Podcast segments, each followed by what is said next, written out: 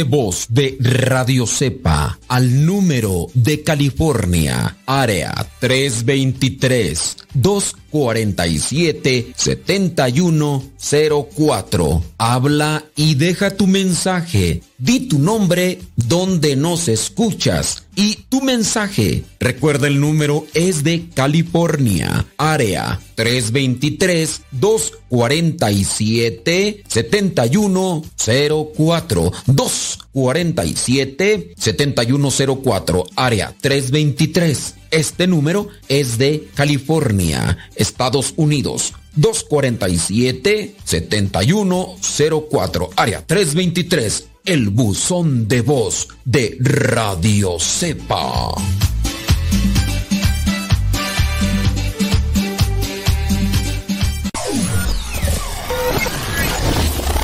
Si quieres volver a escuchar los programas del Padre Modesto, búscalo en tu página favorita de podcast, Spotify, iTunes, Google Podcast y otros más. Busca los programas en, el, canal, Modesto, Radio. En el canal Modesto Radio.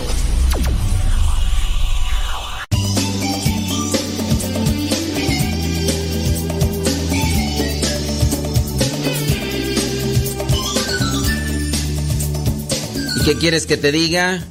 Pues que Dios te bendiga. En el nombre del Padre, del Hijo y del Espíritu Santo. Amén. Nos ponemos ante la presencia de Dios para que Él nos ilumine, que las cosas que digamos aquí sean de provecho espiritual para ti y obviamente también para mí. Que los dos, tú y yo, nos nutramos de esto que podamos compartir aquí.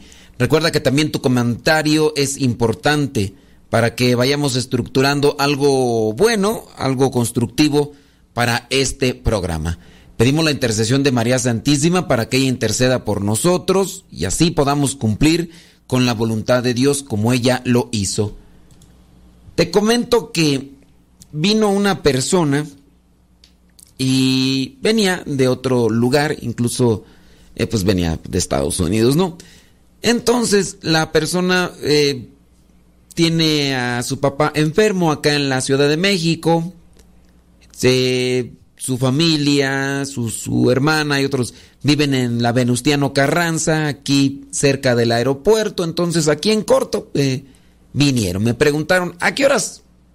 ¿A qué horas tienes la misa? No, pues tengo la misa a, a tal hora, ¿no? No, que queremos ir a misa. Y yo dije, ah, bueno, vengan a misa. Y entonces, pues que quería venirme a conocer dije, bueno, pues, este, quiere venirme a conocer, ¿no? Porque escuché el programa. Ah, bueno, escuché el programa, muy bien. Bueno, ya vino con su hermana, eh, que está casada. Eh, bueno, no está casada más bien, no está casada. Eh, con, pues vino también su cuñado de esta persona y los sobrinos y todo lo demás. Y en la plática que teníamos, así, una plática eh, comenzaron a abordarme con temas cruciales de la fe. después de la misa, no, pues, saludar, ¿no? Eh, ¿Cómo están, no? Bien, aquí echándole ganas, vamos para aquí, para allá. Y salió el tema del cuñado y pensé en cierto momento que se iba a poner la cosa tensa porque pues apenas eh, fue el saludo y todo y la hermana de la persona que me había mandado el mensaje me aborda y me dice, oiga padre, ¿cómo le podemos hacer? Fíjese que eh, mi esposo y yo tenemos problemas, nos hemos agarrado constantemente, mi esposo no tiene la primera comunión, no tienen esto, pues muchas veces pareciera ser que no tiene fe. Y yo he tenido problemas, nos hemos, hemos intentado separar varias veces, constantemente nos conflictuamos, dije, híjole, ya empezó aquí la cuestión. Y es que ese tipo de problemas familiares, cuando son así grupales, como en este caso que estaba la, la hermana y luego dije, aquí se va a poner a armar Troya. Y no, pues el señor no estaba, pensé que no había ido, dice, no, y aquí está mi esposo nada más que fue al sanitario y ahorita regresa. Dije, ay, Dios mío, ya aquí se, se va a poner. Llegó el esposo, llegó el señor, hasta eso, amable, atento, y escuchó, no rebatió nada, dejó que la esposa expusiera y lo demás. Y ya comienza ahí la plática. Ciertamente el esposo aceptó que hay cosas que a veces pues él se le salen de las manos y todo lo demás, Pero lo que sí me llamó la atención en el caso del Señor, que fue atento, fue atento, fue que me dijo que pues él no tiene ni la primera comunión, no tiene la confirmación, es más, no sabe si está bautizado o no. Y me empezó a hacer preguntas sobre espiritualidad. Y entonces pues yo ya más o menos, cuando me dijeron el contexto de familiar y cuando me dijeron que, el, el mismo Señor me dijo que no tenía los sacramentos, pues yo ya más o menos supe por dónde iba el asunto. Dije, esta persona está en ceros. Entonces, pues hay que tratar de ir eh, masticando las cosas para que la persona entienda. Y ya, obviamente, ya tuve que ir con lo básico, pequeña catequesis de 10, minutos ahí, eh, explicándole qué es la espiritualidad, qué es la religión, qué es la fe, algo así como muy concreto pero teniendo en cuenta la mentalidad y la edad de la persona, fui presentando conceptos que fueran rápidos de asimilar y de reflexionar con la persona. Pareciera ser que, eh, que la persona captó. Después incluso la persona que me mandó el mensaje me hizo una confesión, me dice, mire, eh, yo quedé sorprendida, dice, eh, mi cuñado es de los que no van a misa y las veces que van a misa se burla de los sacerdotes. Y el día de hoy vino a misa y el cuñado pareciera ser que quedó así, eh, reflexionando. Y al final el, Señor lo dijo. Dice, voy, me, voy, me, voy a ir cuestionado, gracias.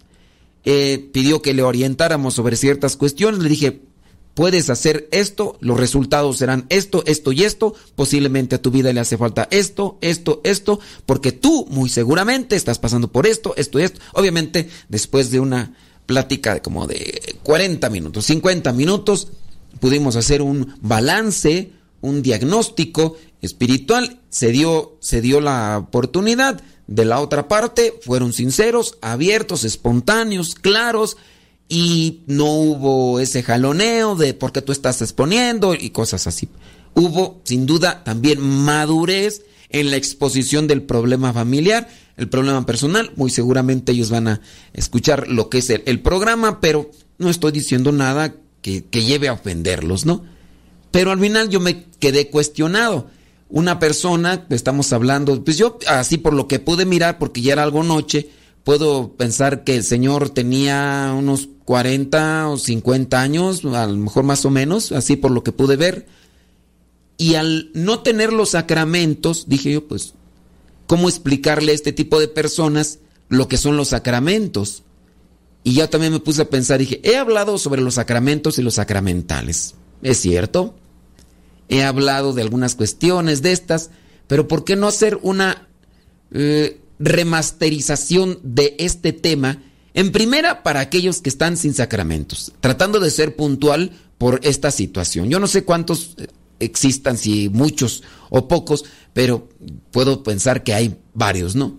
Y también para pensar eh, en una remasterización del programa con respecto a los que son católicos y no valoran, ni aprecian, ni saben lo que tienen en sus manos y en sus vidas con los sacramentos. Dije, creo que es conveniente mm, retomar ese tema que hemos hecho el programa, no sé si dos, tres, cuatro, cinco veces por ahí, pero sí hemos hablado de los sacramentos sacramentales y dije, voy a ver. Entonces por ahí ya a la mano, al tiro, me encontré un documento que hablaba y explicaba eh, de manera diferente a como yo lo había hecho los sacramentos. Dije, este puede ser la base. ¿Y por qué no? para los que son católicos y que no valoran los sacramentos, que no los aprovechan los sacramentos. Este puede ser. Y de ahí entonces, señoras, señores, vamos a hablar sobre los siete sacramentos. Así que si hay preguntas con respecto al tema y dudas, eh, espero que no sean sacadas de las mangas porque luego de repente la gente pregunta nada más por preguntar y, pues no, eh, pero si tienen alguna cuestionante que aqueje sus vidas y que tenga una repercusión negativa porque no tiene la respuesta, hágala en este momento. Si no, mejor quédese ahí detenido y analice lo que vamos a compartir el día de hoy. Bueno, los siete sacramentos de la iglesia. La vida sobrenatural de la iglesia se estructura en base a siete sacramentos del orden sobrenatural. Ok. Una de las pautas que hablé yo con esta persona, que les digo que no tenía sacramentos, le dije, mira, estamos los seres humanos compuestos de dos dimensiones, la material y la espiritual. E, esto hasta la misma ciencia lo dice. A lo que es la dimensión material, nosotros la alimentamos. Tenemos que también hidratarla, eh, consumir eh, líquidos, eh, tenemos que echarle alimentos. Le dije yo, somos lo que comemos, ¿sí o no? Comes harinas, comes triglicéridos, comes grasas, ahí está el asunto. Somos lo que comemos. Tomas líquidos, ¿Qué, ¿qué tipo de líquidos tomas? Somos lo que comemos. Le dije, pero aquí viene otra cuestión. También somos lo que comemos en el sentido espiritual, porque nosotros estamos compuestos de estas dos dimensiones, material y espiritual, y en base, si tú no alimentas lo que es tu vida espiritual, también vendrán, así como vienen en el sentido físico, vendrán cierto tipo de problemas, así también van a venir en el sentido espiritual. Si tú no rezas, si tú no vas a misa, si tú no tratas de reflexionar en tu interior de lo bien, de lo mal, y tratas de hacer elecciones correctas, vas a tener repercusiones. Si tú te alimentas mal, vas a tener, eh, hablando espiritualmente, tú vas a tener repercusiones. Empezamos entonces a conectar, porque él en primera aceptó, no era una persona cerrada, dice, es verdad, reconozco que es verdad. Y entonces dije, ya, hablando entonces de los sacramentos, que es una cuestión sobrenatural, porque pues tú miras los sacramentos en el orden físico y tú sabes que, por ejemplo, hay algunos sacramentos, y ya hemos hablado, aunque no le han puesto mucha atención, incluso por ahí hicimos un artículo donde presentamos lo que es la materia y la forma de los sacramentos, y ese artículo no, ese artículo que escribimos ahí tiene muy pocas visualizaciones porque no les interesa a la gente sobre lo que es la materia y la forma. Ah, pero sí escribí sobre lo que es eh, la devoción del de Bernabé Nión, este nigeriano, sobre la preciosa sangre de Cristo. Uf, cientos de miles. Ah, eso sí, pero una devoción les preocupa más una devoción que lo más fuerte, la gracia presencial sacramental. Tenemos que ir a pausa. Ah, bueno, vámonos a una pausa y ya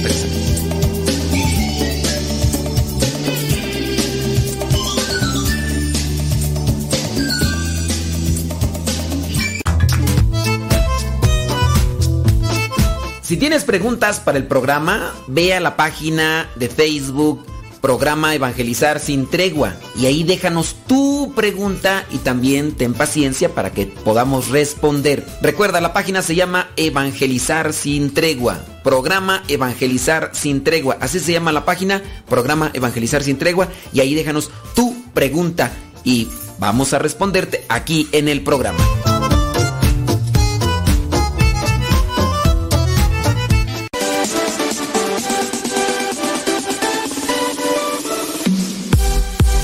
Que nuestra prioridad es la evangelización.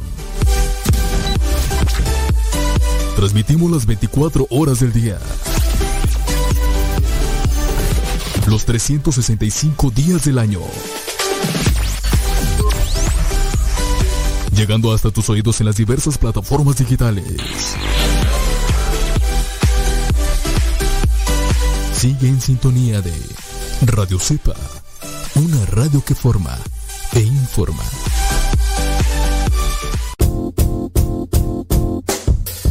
hola padre, somos las hijas de Laura y lo escuchamos desde Denver. Este programa nos ha ayudado en la escuela. Nos gusta la trivia y todos los días lo escuchamos y todas las mañanas. Saludos a mi hermana. Hola padre, Dios lo bendiga. Me gusta la pregunta preguntona. Saludos desde Denver. Adiós.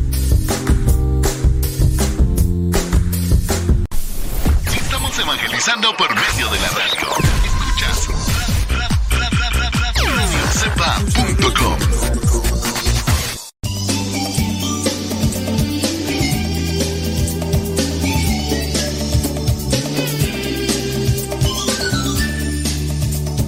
Las pláticas que podemos tener con cierto tipo de personas nos pueden ayudar a la reflexión. Y claro, cuando hay una plática que tiene una intención, estas personas que se acercaron con nosotros, traían una intención en la plática.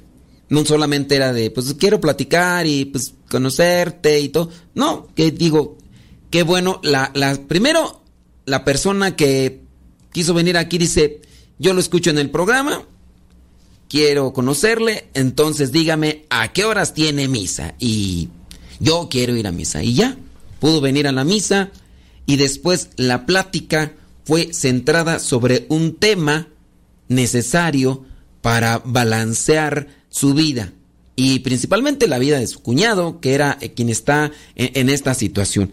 Y qué bueno, digo, en parte el cuñado escuchó y reflexionó y al final nos dio a conocer que pues iba con un cuestionamiento y que va a poner manos a la obra. Pero entre que son peras y son manzanas, vámonos entonces sobre la cuestión sobrenatural. Los sacramentos entonces están en el orden sobrenatural. Los sacramentos repercuten en nosotros en el alma, hablando espiritualmente. Por eso es en el orden sobrenatural. Los, los sacramentos no son como, como un medicamento que te tomas y que por tomártelo tiene su función reactiva de forma inmediata. Esto es en el contexto espiritual, porque no solamente basta que recibas el sacramento, también está en que tú tengas fe. La fe no es algo material, no es algo que se ve. La, la fe estamos hablando de un, de un concepto espiritual inmanente que llevas tú dentro cuando Dios te lo regala como una gracia. Y uno debe de trabajarlo con lo que son los, los sacramentos. Bueno, los que nos han dejado nuestro Señor Jesucristo a través de las Escrituras, la definición tradicional de un sacramento es la siguiente. Un sacramento es un signo visible instituido por Cristo para dar la gracia. Son actos salvadores de Cristo. Los sacramentos, cuando te preguntan, oye, ¿qué es un sacramento? Un sacramento es un acto salvador visible de Cristo. Es un acto, es un acto salvador, un signo visible instituido por Cristo para dar gracia. Signo visible sacramento, signo visible instituido por Cristo para dar gracia. Dentro de esta definición hay tres puntos importantes. Primera, signo visible. Una acción es realizada por un ministro, por lo general en este caso por el sacerdote. Por ejemplo, cuando un bebé es bautizado en una en la iglesia, el sacerdote derrama agua sobre su cabeza y al mismo tiempo dice las palabras, yo te bautizo en el nombre del Padre, del Hijo del Espíritu Santo. Amén.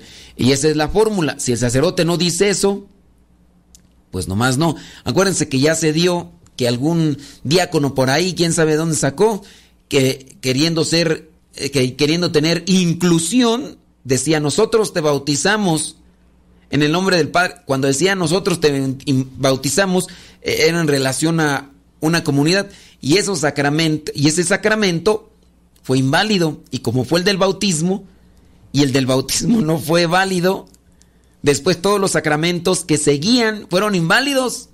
Y no fue un caso, fueron dos casos. Y eso hasta donde nosotros sabemos, porque si este mismo diácono bautizó a este y porque revisó, fíjate, el sacerdote revisó el video de su bautismo Después se dio cuenta que el diácono había utilizado otra forma que no es la correcta. Entonces el sacramento del bautismo había sido inválido y por ende el sacramento de la confirmación no era válido, ni el de la primera comunión, ni el de la confesión, y como era sacerdote, ni el sacramento del orden sacerdotal era válido. Y ahí está, tú puedes buscar ahí en internet, no solamente es un caso por ahí, por lo menos dos casos registrados en las noticias. Ahí está, puedes buscarla en internet. Gracias al internet se quedan ahí eh, eh, guardadas las cosas. A veces bueno, a veces malo, ¿verdad? Pero ahí se quedan guardadas las cosas. Y eso, nada más los que evidenciaron. Y los que no se dieron cuenta, y este diácono anduvo haciendo ahí sus, sus barrabasadas. Todo por querer ser incluyente. Bueno, eso ya, ya ¿Lo, hizo con alevosía y ventaja o lo hizo por maje? ¿Quién sabe? No lo sé. Si lo hizo por maje, pues se le pasa. Pero si lo hizo con alevosía y ventaja, ándele pues. Bueno, entonces, necesita la materia y la forma. Instituido por Cristo, el Señor Jesucristo dio instrucciones a su iglesia para ofrecer los siete sacramentos a sus seguidores. Por ejemplo, su directiva a sus discípulos en el Evangelio de Mateo capítulo 28, donde dice, vayan y hagan discípulos a todas las, personas, bautizándolas en el nombre del Padre, el Hijo y el Espíritu Santo. Amén. Esto es referencia con lo que vendría a ser el bautismo. Dice, para dar gracia, los sacramentos son para dar gracia. La gracia es un don gratuito de Dios de sí mismo para darnos poder y control en nuestra vida y en las decisiones que tomamos una vez que nos hemos comprometido a Él con fe.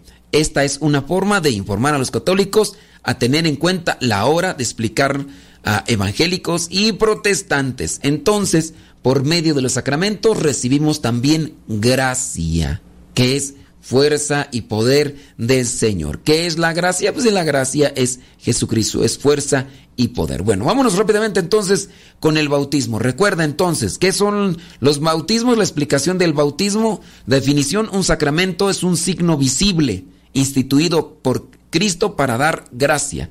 ¿Qué es la definición de sacramento? Signo visible instituido por Cristo para dar gracia. Es un acto salvador. Vámonos con el bautismo.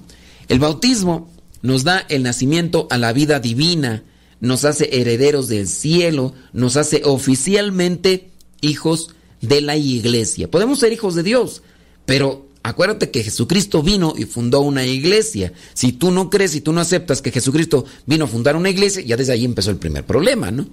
Para los católicos el sacramento del bautismo es el primer paso en un viaje de por vida de compromiso y discipulado. Entonces, veamos, el bautismo es el, primer paso en un viaje de compromiso y de discipulado.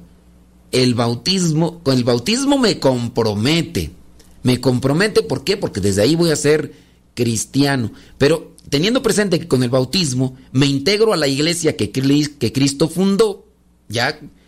Ahora, por ahí hay veces el dilema, los papás dicen, eh, algunos dicen que para qué bautizar a, los niños, y luego hay algunos niños que dicen que ellos no pidieron ser bautizados. Pues sí, eh, no voy a esperar a que, que me digas si te tengo que dar agua, no, me vas, no voy a esperar a que me digas si te tengo que dar leche, porque eh, mm, como no me lo pidiste, pues no te lo voy a dar, ¿no? Si no me lo pediste, eh, entonces no, pues es una también una barrabasada, o sea, pues ¿cómo? O sea, yo te voy a dar agua porque sé que lo necesitas, todos los seres humanos necesitamos agua, eh, en el caso, te voy a dar verduras, te voy a dar carne porque necesitas proteína, te voy a dar leche porque necesitas leche, te, voy a dar los nutrientes, ah, te voy a bañar porque también, pues no puedes quedar sin bañar. Ah, es que yo no te pedí que me bañara, yo no, cálmate. También hablando, si uno ya tiene conciencia de lo que son los sacramentos y de lo que es la gracia, pues te lo voy a dar.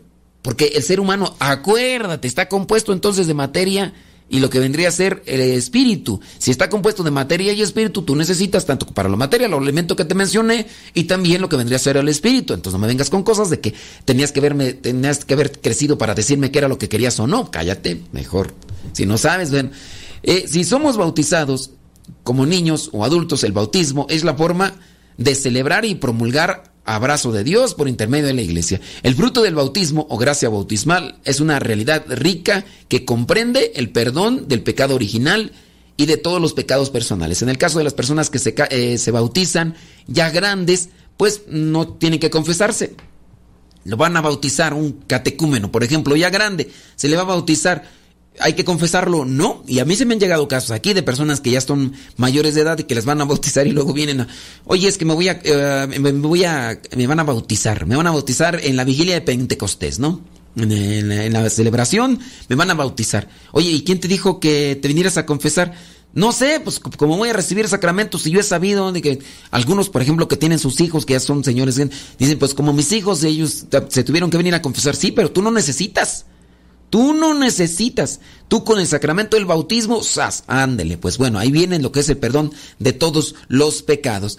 El nacimiento, el bautismo es el nacimiento a la vida nueva, por la cual el hombre es hecho hijo adoptivo del Padre, miembro de Cristo y templo del Espíritu Santo. También con el bautismo tenemos la incorporación a la iglesia, cuerpo de Cristo y la participación, el sacerdocio de Cristo. Entonces, pasajes bíblicos, ¿podemos mencionar algunos? Claro que sí, pasajes bíblicos que aluden al bautismo. Eh, Mateo capítulo 28, versículo 19. Y después de hacer discípulos a todas las gentes bautizándolas en el nombre del Padre, el Hijo y el Espíritu Santo. Amén. Ahí está, Mateo capítulo 28, versículo 19. Marcos capítulo 16, versículo 16. El que crea y sea bautizado se salvará, el que no crea se condenará. Eh, Juan capítulo 3, versículo 5. Respondió Jesús, en verdad, en verdad les digo que el que no nazca de agua y del Espíritu no puede entrar en el reino de los cielos. Si no nace del agua y del Espíritu no puede entrar en el reino de los cielos. Capítulo 8, número, versículo, capítulo 2, versículo 38. Pero les contestó, conviértanse que cada uno de ustedes se haga bautizar en nombre de Jesucristo para remisión de sus pecados y recibirán el don del Espíritu Santo. Hechos capítulo 16, versículo 15. Cuando ella y los de su casa recibieron del bautismo, suplicó, si dudan que soy fiel al Señor, venid y, quédense en mi casa. Y nos obligó a ir. Eh, Hechos 16, versículo 33 dice, eh, ya ahorita nos tenemos que ir a pausa, señoras y señores, pero en un momentito regresamos y ya que le parece le cambiamos al otro sacramento porque son siete y pues apenas llevamos uno. Y ahorita les platico.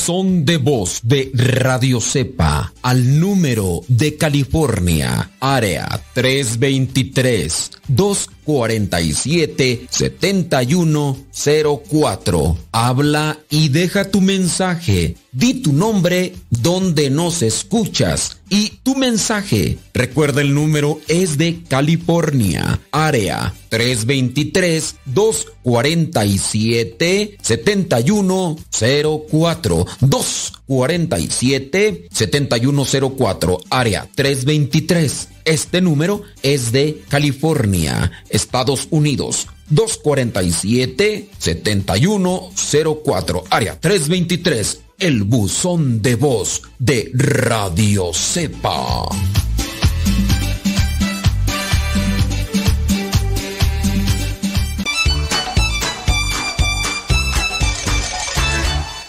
Estás escuchando la CEPA, la estación de los misioneros servidores de la palabra.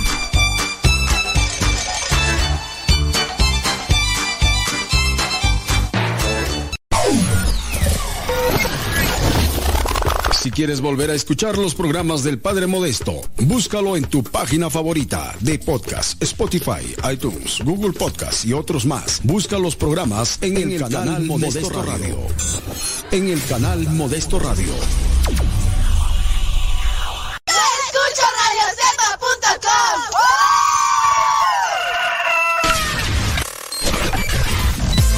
Comparte nuestras publicaciones de Facebook para que más personas conozcan. Radio Cepa, una radio que forma e informa.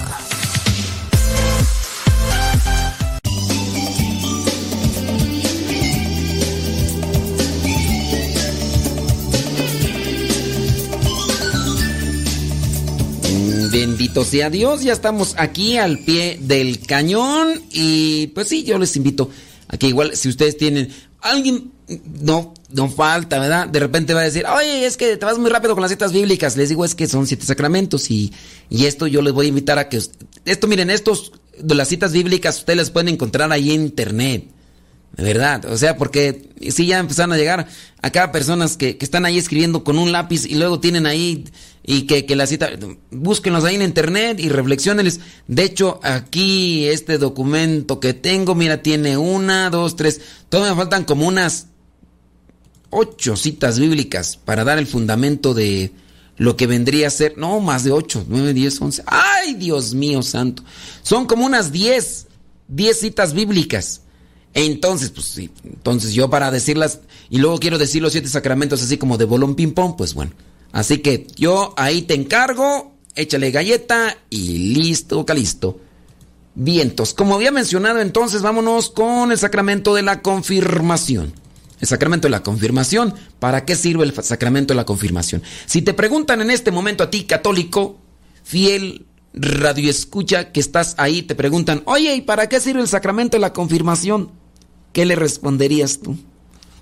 Bueno, el sacramento de la confirmación fortalece y acrecienta la vida divina.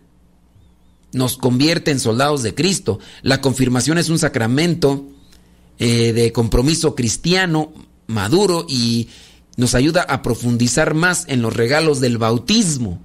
Confirmación, de hecho el mismo término lo dice. Entonces, fortalece y acrecienta la vida divina en nosotros. Es uno de los tres sacramentos de iniciación. Los tres sacramentos de iniciación, ¿cuáles son? ¿Cuáles son los tres sacramentos de iniciación? Ahí te lo dejo. La confirmación perfecciona la gracia bautismal, es el sacramento que da el Espíritu Santo. ¿Para, ¿para qué lo da? Para enraizarnos más profundamente en la filiación divina. Enraizarnos más profundamente en la filiación divina. Con el sacramento de la confirmación somos incorporados más firmemente en Cristo. También el sacramento de la confirmación sirve para hacer más sólido nuestro vínculo con la iglesia, haciéndonos todavía más a su misión. También otra, el sacramento de la confirmación es para ayudarnos a dar testimonio de la fe cristiana por la palabra acompañada de las obras. Y, está comprobado también con la Biblia con los pasajes de la Biblia lo que es el sacramento de la confirmación. Podemos mirar algunos de ellos. Mira, por ejemplo, dice Sabiduría, capítulo 9, versículo 17. ¿Y quién podría y quién habría conocido tu voluntad si tú no le hubieses dado la sabiduría y no le hubieses enviado de lo alto tu Espíritu Santo, fíjate, desde lo que es el libro de la sabiduría, el libro de los hechos de los apóstoles, dice, al enterarse los apóstoles que estaban en Jerusalén de que Samaria había aceptado la palabra de Dios, les enviaron a Pedro y a Juan. Estos bajaron y oraron por ellos para que recibieran el Espíritu Santo, pues todavía no había descendido sobre ninguno de ellos, únicamente habían sido bautizados en el nombre del Señor Jesús. Entonces les imponían las manos y recibían el Espíritu Santo. Viene la manifestación del Espíritu Santo. Sin duda, ese es uno de los pasajes con los que tiene más eh, firmeza el sacramento de la confirmación. Hechos capítulo 8, versículos del 14 al 17. Hechos eh, capítulo 13 versículos 2 al 3 dice, mientras estaban celebrando eh, la cena del Señor y ayunando, dijo el Espíritu Santo, sepárenme a Bernabé y a Saulo para la obra a la que los he llamado. Entonces, después de haber ayunado y orado, les impusieron las manos y les enviaron. Envío también es una de compromiso. Hechos capítulo 19 versículos del 1 al 6. Mientras Apolo estaba en Corinto, Pablo atravesó las regiones altas y llegó a Éfeso, donde encontró a algunos discípulos y les preguntó, ¿recibieron el Espíritu Santo cuando abrazaron la fe? Ellos contestaron, pero si nosotros no hemos oído ni siquiera que existe el Espíritu Santo. Eh, él replicó, pues ¿qué bautismo entonces recibieron? El bautismo de Juan, respondieron. Pablo añadió, Juan bautizó con un bautismo de conversión, diciendo al pueblo que creyesen en el que había de venir después de él, o sea, Jesús. Cuando oyeron esto, fueron bautizados en el nombre del Señor Jesús. Y habiéndoles Pablo impuesto las manos, vino sobre ellos el Espíritu Santo y se pusieron a hablar en lenguas y a profetizar. Bueno, aquí viene el bautismo y también viene la imposición de manos, que vendría a ser el sacramento de la confirmación. Muy posiblemente, no sé de, qué país tú seas, pero acá en México hace muchos años, pero muchos años, por cuestiones también de pastoral, a muchos de nosotros nos bautizaban y al siguiente día o en el mismo día nos confirmaban los sacerdotes tienen que recibir una delegación por parte del obispo para hacer la confirmación. Así que los sacerdotes sí podemos confirmar siempre y cuando recibamos la delegación por parte del obispo. Es decir, el obispo tiene que confirmar, dar el sacramento, pero por circunstancias puede decir, ¿sabes qué? Yo no voy a ir o se me hace difícil, entonces te delego para que en esta ocasión, solamente en esta ocasión y para esta celebración, des el sacramento de la confirmación a estos estos hijos de la iglesia. Y entonces el sacerdote puede. ¿Puede el sacerdote bautizar? Sí, yo puedo bautizar, yo puedo casar. Yo puedo realizar ciertos sacramentos, pero si no tengo la delegación, esos sacramentos pueden ser inválidos. Por ejemplo, en el caso de la confirmación. O también, por ejemplo, en el caso del sacramento del matrimonio, yo podría ser el sacerdote que va a presidir la misa donde se van a casar, porque al final de cuentas los ministros dentro del sacramento del matrimonio son los novios, ¿no? Ellos son los ministros, yo tengo que ser el testigo calificado, pero si a mí no me ha delegado la iglesia, en este caso el párroco, si es que yo voy a una parroquia, si yo soy párroco no me tiene que delegar nadie, pero si estoy, si yo voy como invitado, como sacerdote, voy invitado a otra iglesia y el párroco no me ha delegado, ese sacramento del matrimonio puede ser inválido. Y entonces, aunque haya boda, aunque haya todo, aunque haya comunión, la misa como tal sí es válida. Lo que podría ser en este caso, si no soy delegado para el sacramento del matrimonio, lo que es inválido es el sacramento del matrimonio. Y también en el caso del sacramento de la confirmación, si los sacerdotes no reciben la delegación por parte del obispo, que podría ser oral o también escrita en su caso, entonces el sacramento de confirmación puede ser que tú no lo tengas aunque te lo hayan dado y que no sea válido. Eh, ándele pues. Bueno, vámonos a otra, otro pasaje bíblico. Segunda carta a los Corintios capítulo 1 versículo 1. Ah, solamente te decía, en aquellos tiempos, aquí en México, nosotros, cuando estábamos pequeñitos, recibíamos el sacramento del bautismo casi al mismo día o al siguiente día recibíamos el sacramento de la confirmación. Cuestiones pastorales, falta de sacerdotes, falta de gente que, que ayudara. Hoy en actualidad, aquí en México principalmente, no se les confirma hasta que ya estén grandes incluso después de la primera comunión. Después de la primera comunión se les da la confirmación. Dependiendo también la diócesis, porque las diócesis muchas de ellas se preocupan, otras no se preocupan, ni siquiera les dan formación. Algunos se quejan, otros lo agradecen. Hay preparación, por ejemplo, en algunos lugares de un año para primera comunión. En otros lugares, como por ejemplo aquí, es de tres años para la primera comunión y de otros tres años para la confirmación. Algunos feligreses lo agradecen y otros pues se quejan y se hacen protestantes porque dicen que es mucha pero mucha eh, formación, que ellos no necesitan eso, que pa' qué, y, cosas así por el estilo. Bueno, en fin. Vámonos a otra cita bíblica para ver lo del sacramento de la confirmación. Segunda carta a los Corintios capítulo 1 versículos 21 al 22, donde dice, y es Dios el que nos comporta juntamente con Cristo y en Cristo, y el que nos ungió, y el que nos marcó con su sello, y nos dio en arras el Espíritu en nuestros corazones. Carta a los Efesios capítulo 1 versículo 3 dice, en él también ustedes, tras haber oído la palabra de la verdad, el Evangelio de la salvación, y haber creído en él, fueron sellados con el Espíritu de la promesa. Carta a los Hebreos capítulo 6 versículos del 1 al 12. Por eso, dejando aparte la enseñanza elemental acerca de Cristo, elevemos eh, elevémonos a lo perfecto, sin reiterar los temas fundamentales del arrepentimiento de las obras muertas y de la fe en Dios, de la instrucción sobre los bautismos y de la, de la imposición eh, muertas y de la fe en Dios, de la instrucción sobre los bautismos y de la imposición de manos, de la resurrección de los muertos y del juicio eterno. Bueno, ahí le vamos a dejar con lo que son las citas bíblicas sobre el sacramento de la confirmación. Creo que también tendríamos que dar más tiempo para ir explicando paso a paso y todo eso, pero les digo, solamente es una cuestión meramente somera. Vámonos con lo que es la Eucaristía, alimento de la vida divina, alimento de vida. La Eucaristía es el memorial de la Pascua de Cristo, es decir, de la obra de la salvación realizada por la vida, la muerte y la resurrección de Cristo, obra que se hace presente por la acción litúrgica. Por la consagración se realiza la transustanciación del pan y del vino en el cuerpo y la sangre de Cristo. De ahí para allá que también necesitamos fe. Necesitamos fe para los sacramentos, para creerlos y también para que tengan un efecto en nosotros. Cuando nosotros no tenemos fe, los sacramentos pues no pueden tener ese mismo resultado.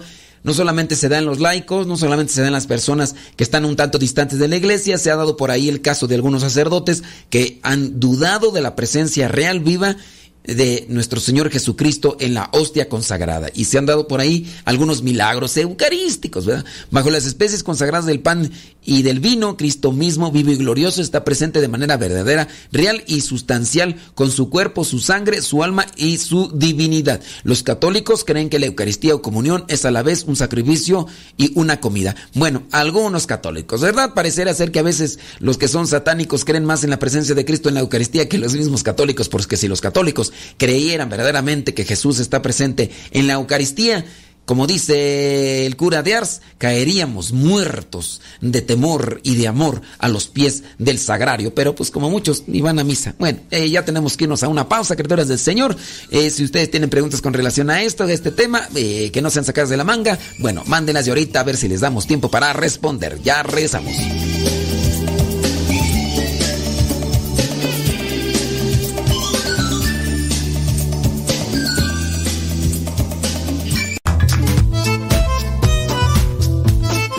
Si tienes preguntas para el programa, ve a la página de Facebook Programa Evangelizar sin Tregua y ahí déjanos tu pregunta y también ten paciencia para que podamos responder. Recuerda, la página se llama Evangelizar sin Tregua. Programa Evangelizar sin Tregua. Así se llama la página, Programa Evangelizar sin Tregua y ahí déjanos tu pregunta y vamos a responderte aquí en el programa.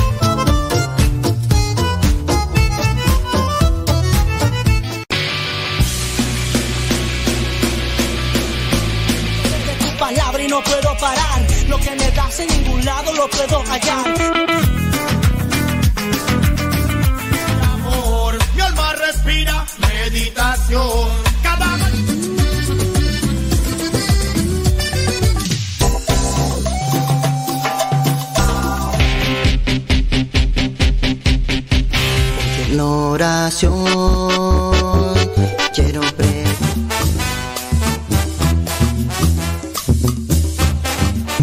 Géneros en música católica, aquí en radiocepa.com, la estación por internet de los misioneros servidores de la palabra.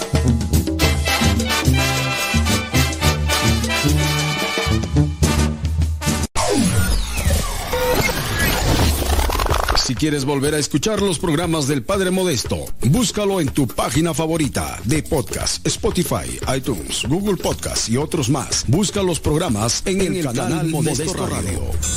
En el canal Modesto Radio. Radiocepa.com Radiocepa.com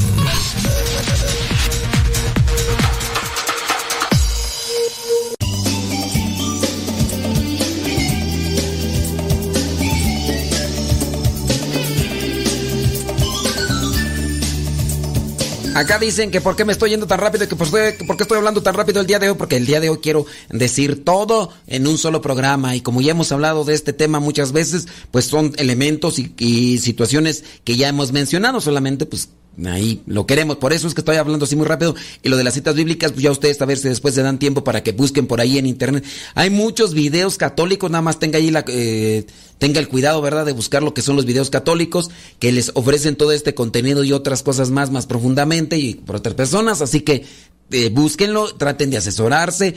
Sobre, miren, sobre todo traten de tener primero las dudas, ya sean en, su caso personales o las dudas de sus conocidos familiares, para que a partir de ahí ustedes puedan hacer una investigación y se les quede mejor, porque eso es lo que nos ayuda. A mí cuando viene la gente me deja una inquietud, yo a partir de esa inquietud comienzo a buscar y obviamente pues eso me da también motivo para seguir buscando. Así de sencillito.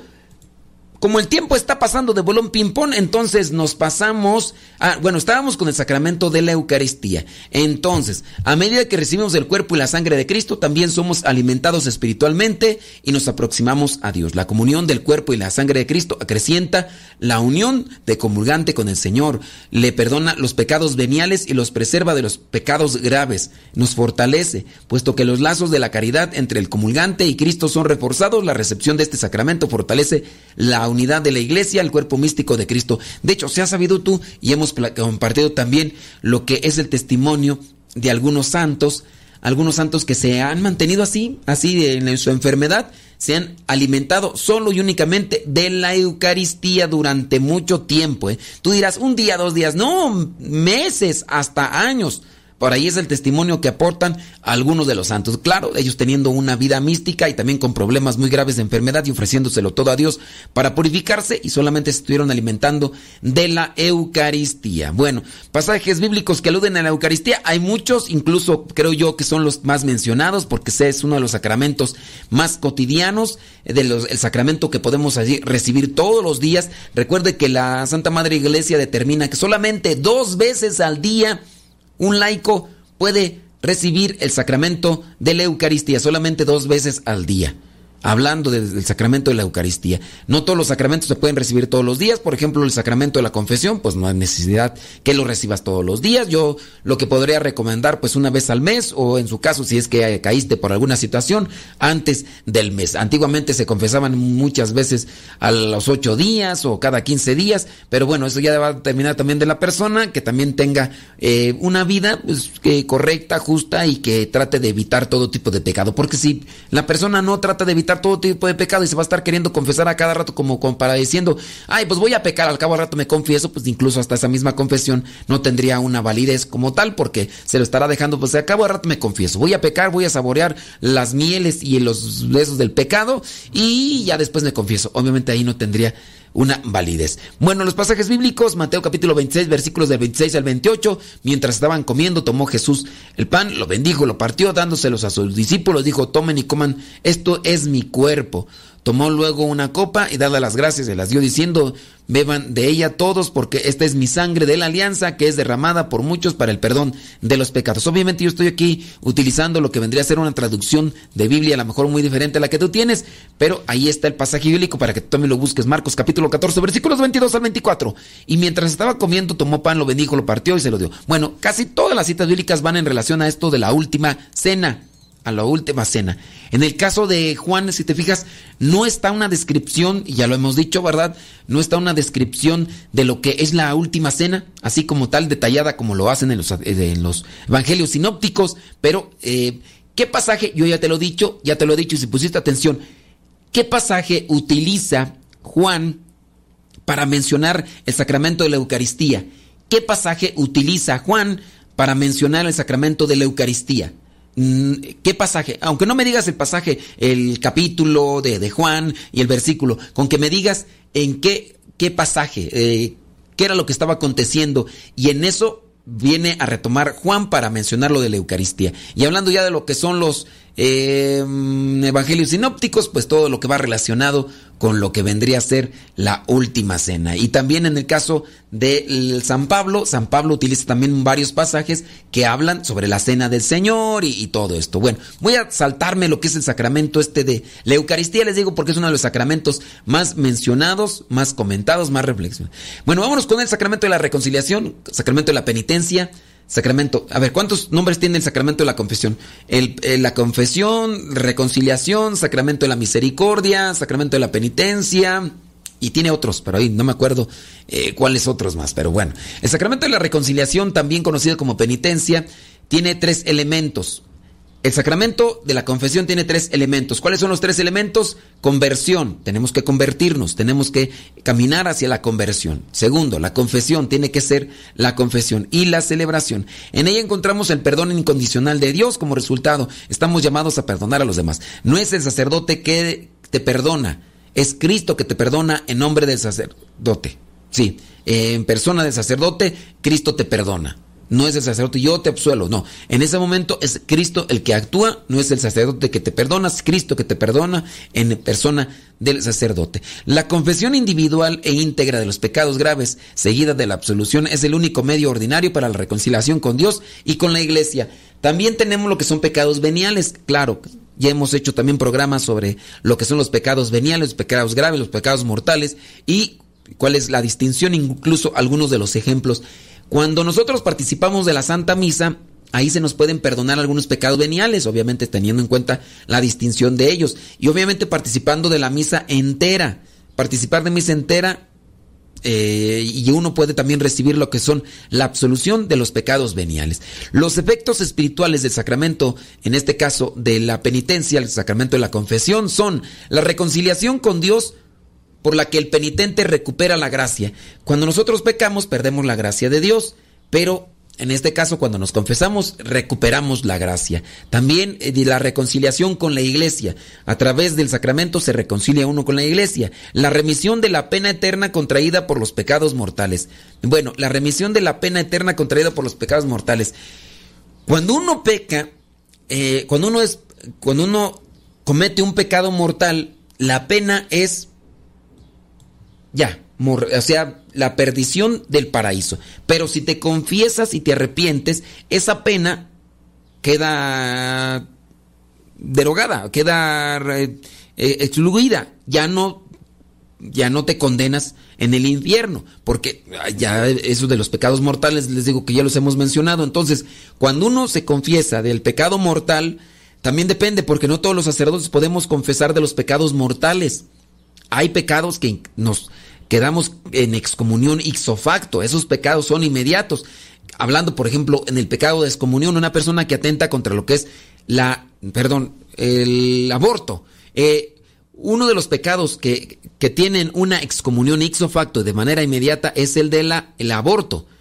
El del aborto, la persona que participa en un aborto, que apoya al aborto, que mm, respalda el aborto, queda también excomulgada inmediatamente. Nada más que pues, muchos de ellos ya no lo saben, pero todos los que están en contra de la vida, hablándose y en el caso del aborto, hablando también del caso de la eutanasia, eh, también en el caso del asesinato, viene lo que es ya la condenación mortal, el pecado mortal como tal. Y pero si te confiesas, te arrepientes, aunque ten presente que no todos los sacerdotes podemos confesar, perdón, absolver del el aborto. Tienes que buscar un sacerdote penitenciario o en su caso el obispo. La remisión, al menos en parte de las penas temporales, consecuencia del pecado. En parte, no en, no en todo.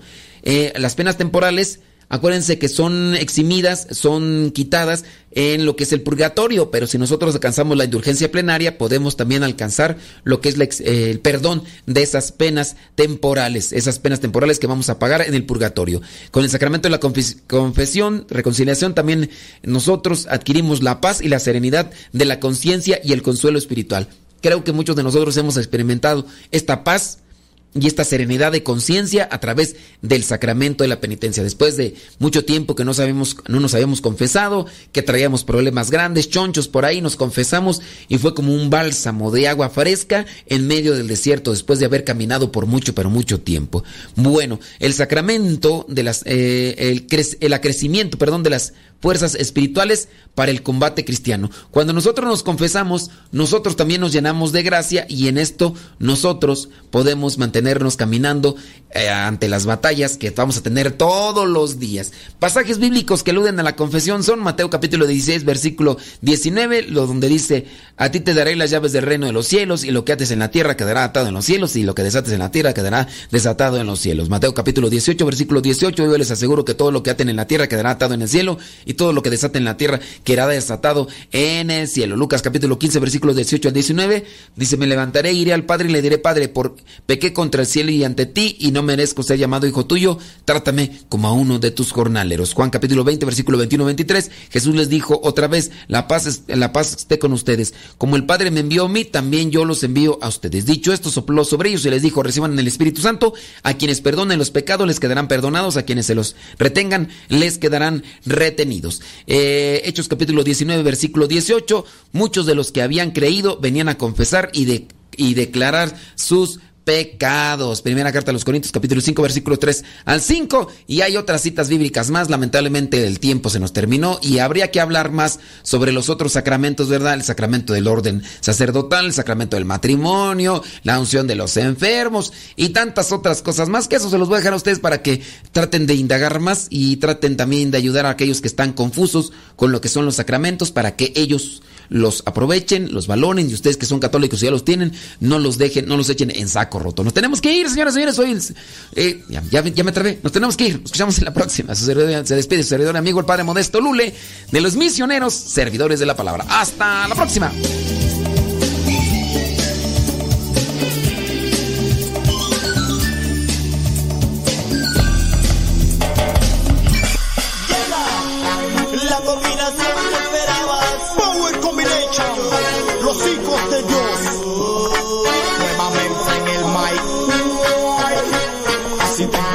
Perdido y no sabes qué hacer. Sabes qué hacer.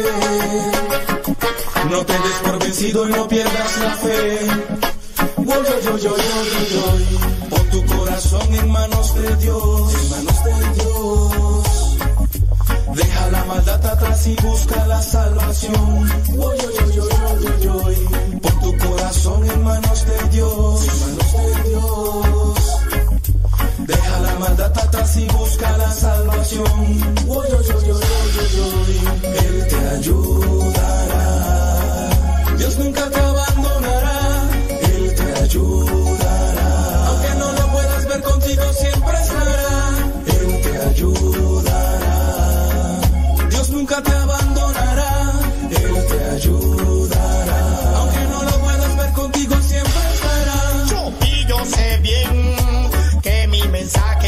pronto tú vas a escuchar y en tus oídos mi grito de fe como un trueno te va a retumbar. ¿Qué vas a hacer cuando en el pozo de azufre tú vayas a arder? La salvación te la dio Cristo y tú no la quisiste coger en estos tiempos